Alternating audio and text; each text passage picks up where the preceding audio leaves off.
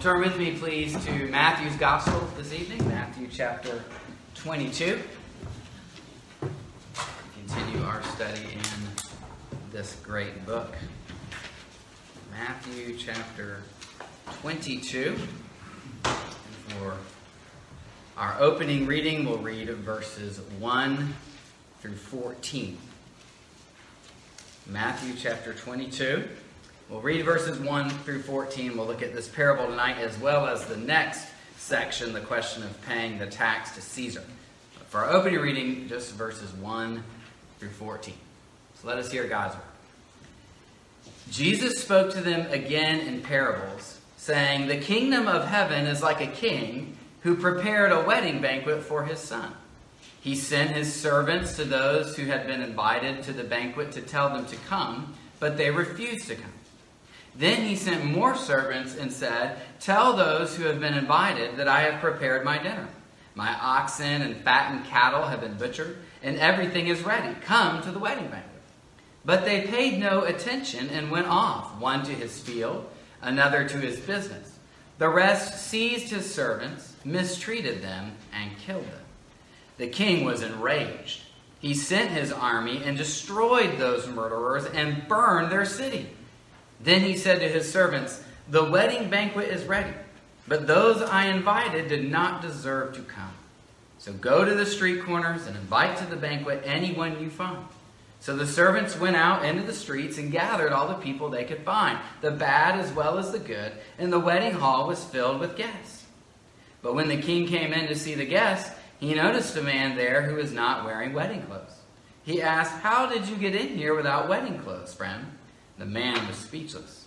Then the king told the attendants, 'Tie him hand and foot and throw him outside into the darkness where there will be weeping and gnashing of teeth. For many are invited, but few are chosen.'" Amen. We'll end our reading there. Let's pray and ask for God's help.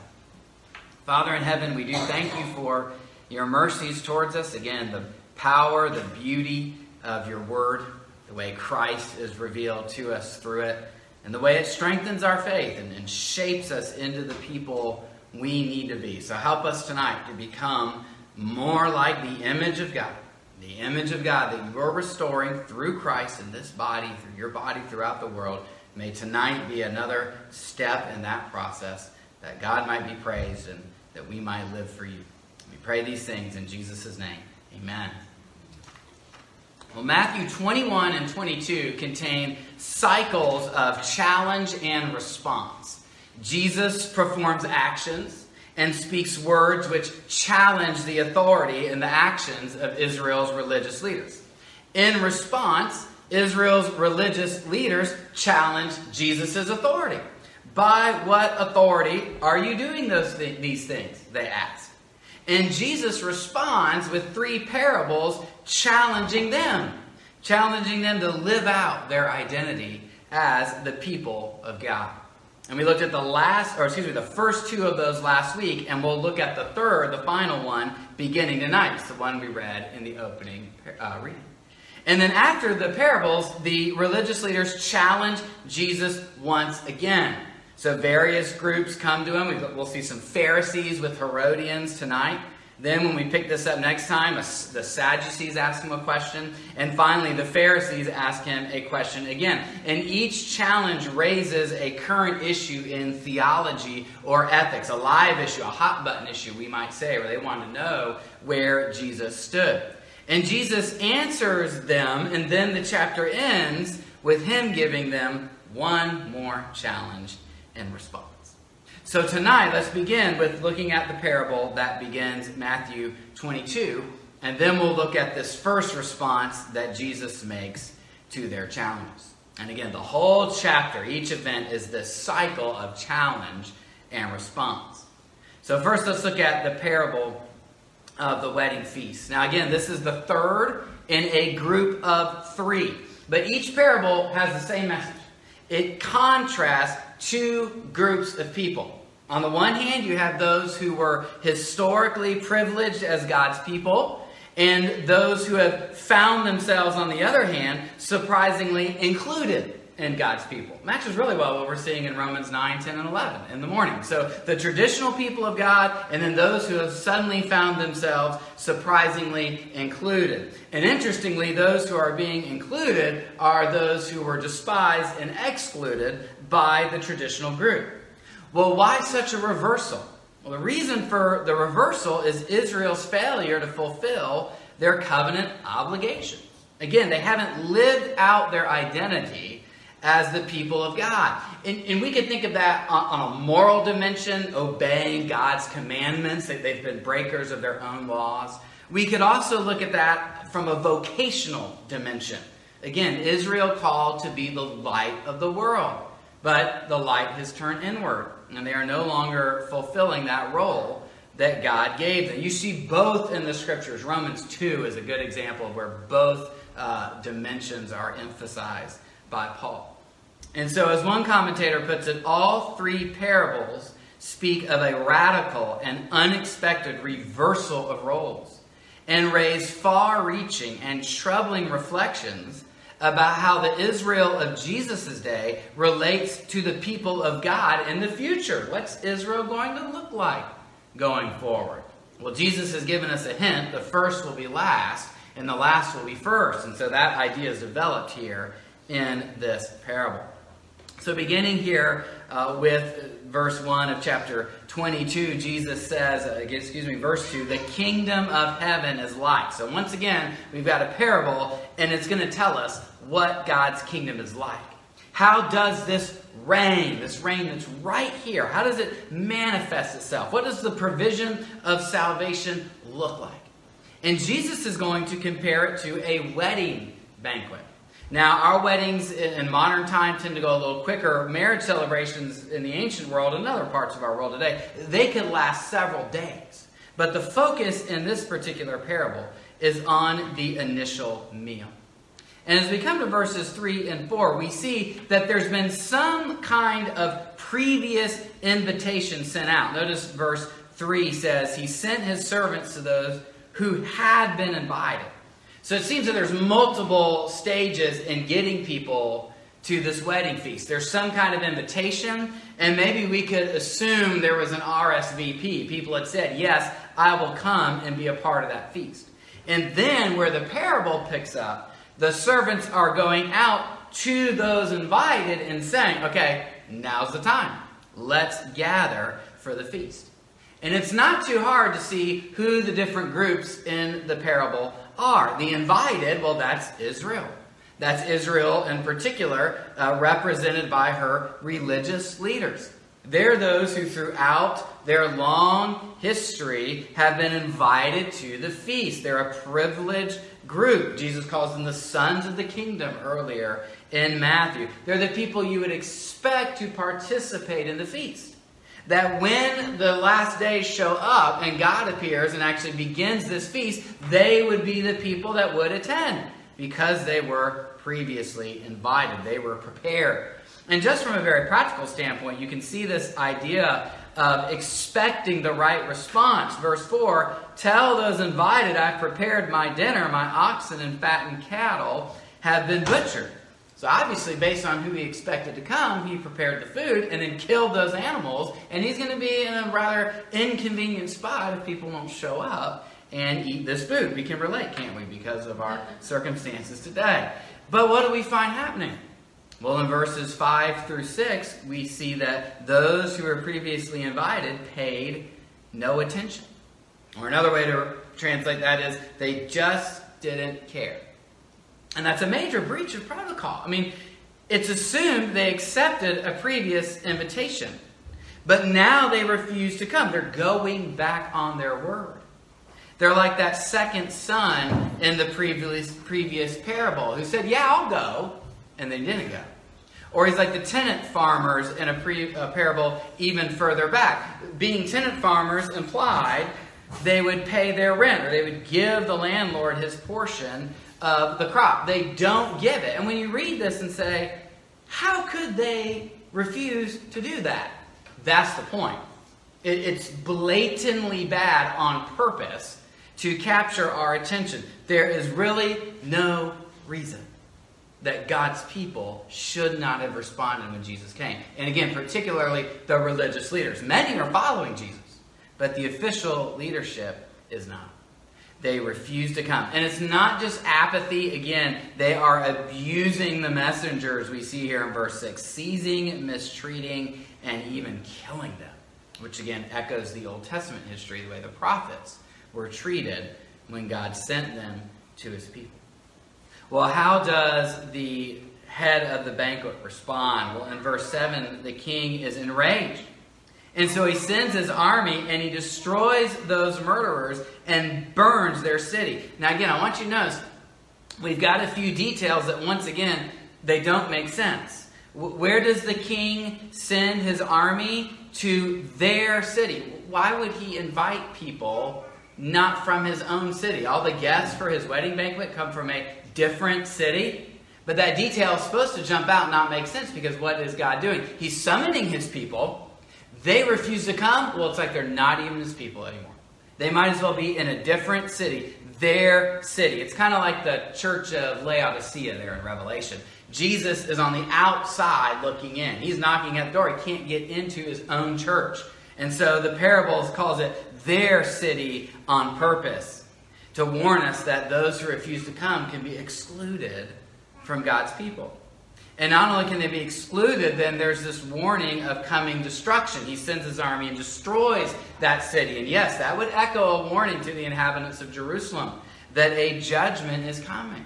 Jesus will speak to this in detail in Matthew chapter 24.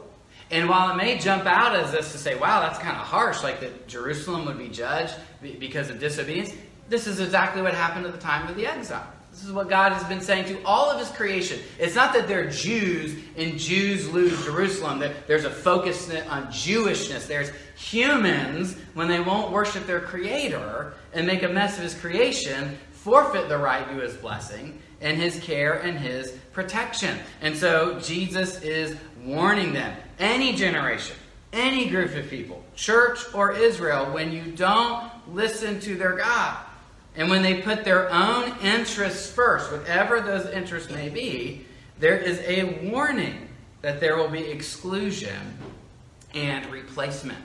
And so we see exclusion there in verse 7, and then verses 8 through 10, there is replacement. The king summons a new group of attendees. And notice verse 10 says they go out in the streets, they gather all the people they can find, the bad as well as the good. So it's not just the good people that are invited, the bad people are invited. And God says, you come in, you be a part of my feast. Because those who were invited refused to come. Again, just like in some of the previous parables, it's the lowest social groups. It's those who were previously excluded. It's those who are looked down upon. Prostitutes and tax collectors, they get to come in first. And why do they get to come in first? Well, one, God's grace. But two, they don't need two invitations. They don't need to be told over and over again, please come. The invitation goes out and they show up. And God includes them in his kingdom. But before we end the parable, notice here there's a surprising twist in verses 11 through 12. So the first group is excluded. We get a new group, and yet even somebody from the new group is excluded. You've got this person in verses 11 and 12 who is not wearing wedding clothes. And as we know from the end of the parable, he will be removed from the wedding. Well, okay, why doesn't he have on his wedding clothes? Well, this is not a commentary on how we should dress at church or anywhere else. The point is this. When the summons went out, there is a proper response. Go home, change into the appropriate wedding clothes, which would be a clean white garment. In other words, there may be a new invitation, but there are still entrance requirements. And those requirements have to be met. And I think it's tempting to read this parable and be like, man, this host is really strict and stingy. I mean, he excludes one group, he lets a new one in, but he's already throwing people out of the second group. Here's a different way to look at it. Not that he's vindictive, he's impartial. He says, look, here are the entrance requirements. Same requirements for both groups. And what are the requirements? Matthew's made it clear throughout his whole gospel. Doing the will of God. That God's people are known not by being included in a group, but by doing the will of God. And that begins with faith and is a lifetime of obedience by grace. He's not vindictive, he's impartial. And those who are traditionally favored, that doesn't get them in. And those who are lately graciously included can't get in if they still don't meet the entrance requirements. The same requirements for everybody. And again, what are those requirements? Bearing the fruit. That's what the wedding clothes symbolize. Doing God's will, believing in Him, and following Him. It's what we see there at the end of the Sermon on the Mount. Those who did all the great works, but God says, I didn't know you. We'll see it in the next, a few chapters later, 25. Wise and foolish bridesmaids, both are invited. Only the wise get into the feast. Wheat and weeds grow together. But in the end, there is a separation. And so what happens to this man? We're told in verse 13, he's tied up hand and foot and thrown outside. He's rejected. He's not allowed to be a part of the feast. And so Jesus concludes with verse 14, for many are invited, but few are chosen. And that may feel like an odd twist. Like, okay, Jesus gives all this teaching on making the right response, and he concludes with a statement on predestination. Well, you just have to be chosen. I think here is one of those instances where chosen probably isn't speaking to the issue of predestination. Remember, he's speaking to Israel. This has very strong Israel overtones. And in the Old Testament, Israel was God's chosen people.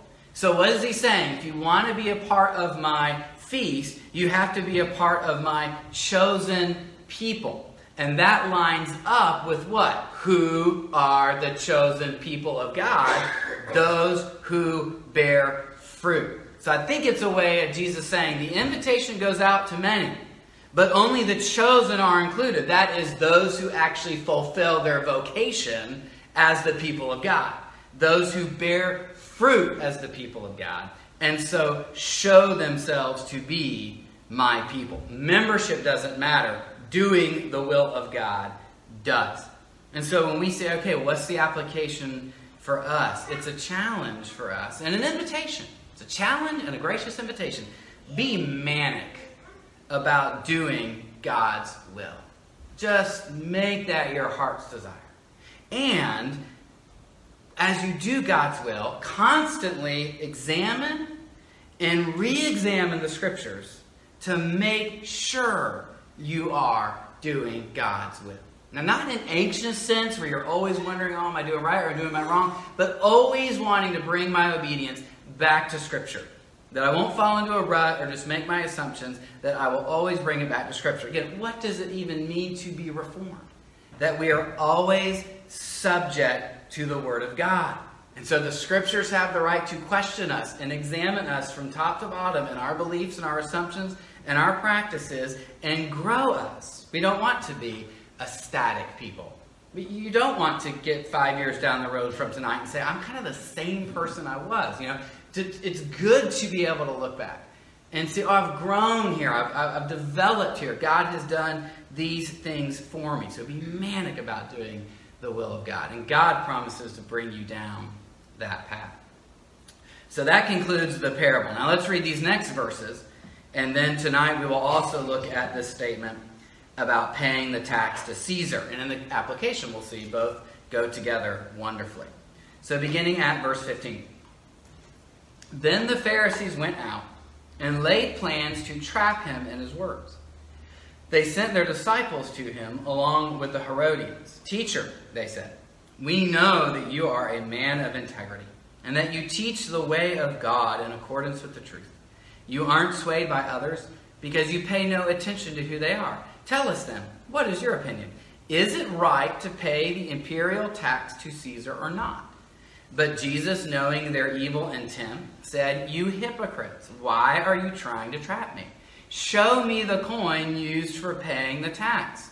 They brought him a denarius, and he asked them, whose image is this and whose inscription? Caesar's, they replied. Then he said to them, so give back to Caesar what is Caesar's, and to God what is God's. And when they heard this, they were amazed. So they left him and went away. Now again, just as we saw three parables, Now we begin a section of three exchanges where these different religious groups pose questions to Jesus. And again, each of these is a live issue. These aren't just like, hey, how many angels can dance on the head of a pen? Which, by the way, I heard recently, that question was never actually asked. It was used to describe the theological discussions of a previous generation and saying, that's all they cared about was stuff like that. But it was never actually a live issue. That's free. So these are live issues. And these represent an opportunity to step on a landmine. So you can just fill in your head what issues are before us today that if somebody were to ask you about, you would want to think twice before you answer. And here's the other thing about these questions. It's different groups coming to Jesus. So depending on how you answer one group, you might offend the other. So how is the Lord going to navigate this tricky situation? Well, the first question concerns payment of the imperial tax. Now, let me give you the background here. I'm not going to get bogged down in long history, but let me just paint this picture.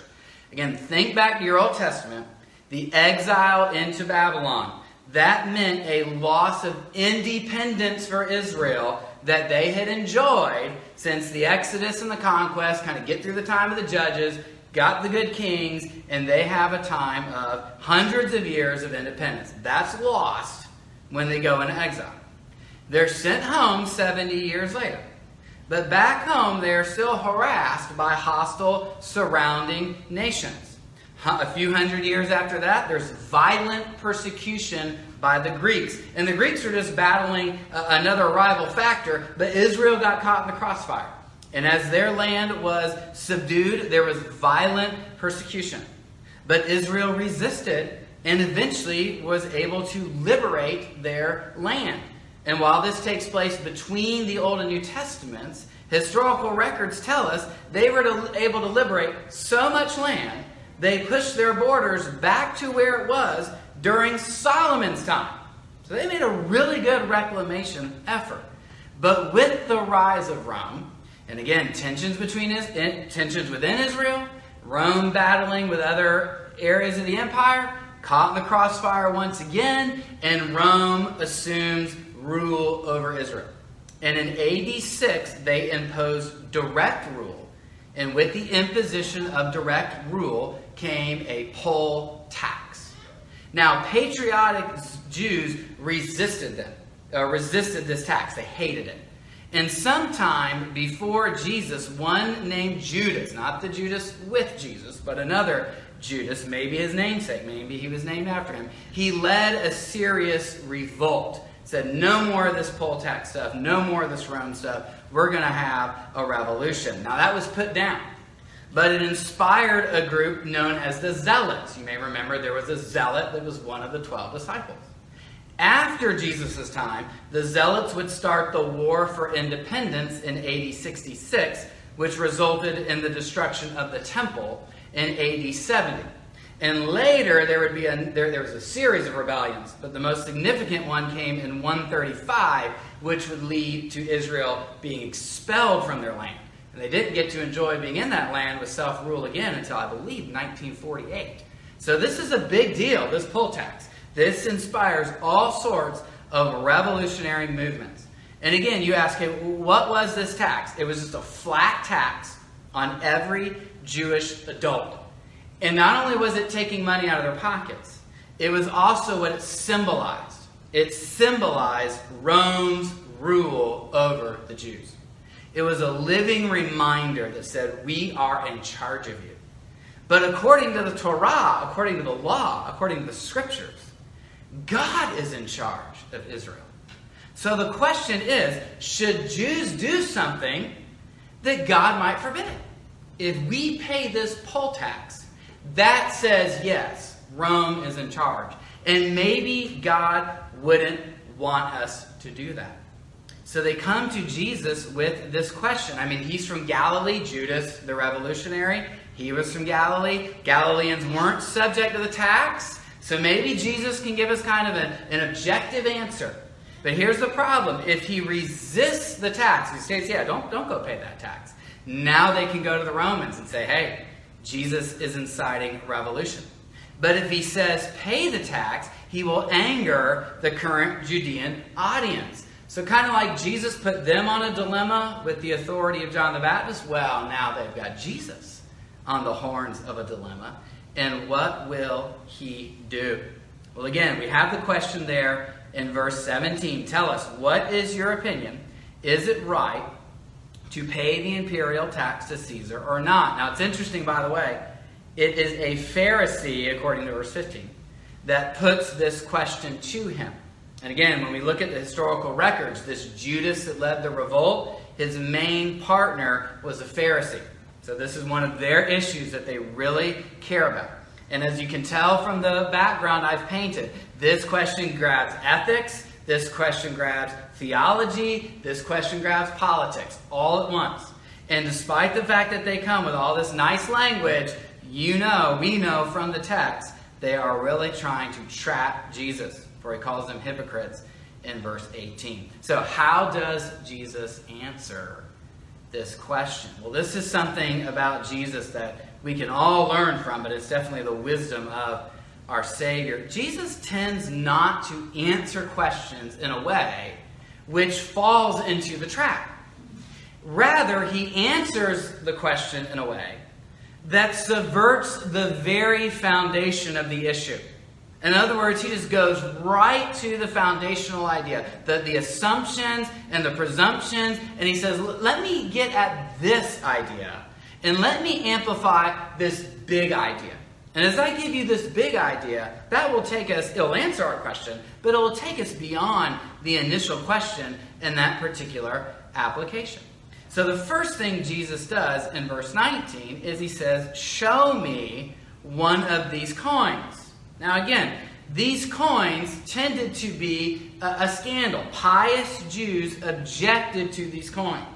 They considered them not only what we've already said about Rome's domination, but they even considered the coins themselves idolatrous. On the front was a picture of Caesar, and it described him as the son of a god. So it was viewed as violating the first commandment, and in some Jewish interpretations, the second commandment as well. The back of the coin carried the title Pontifex Maximus, which is high priest.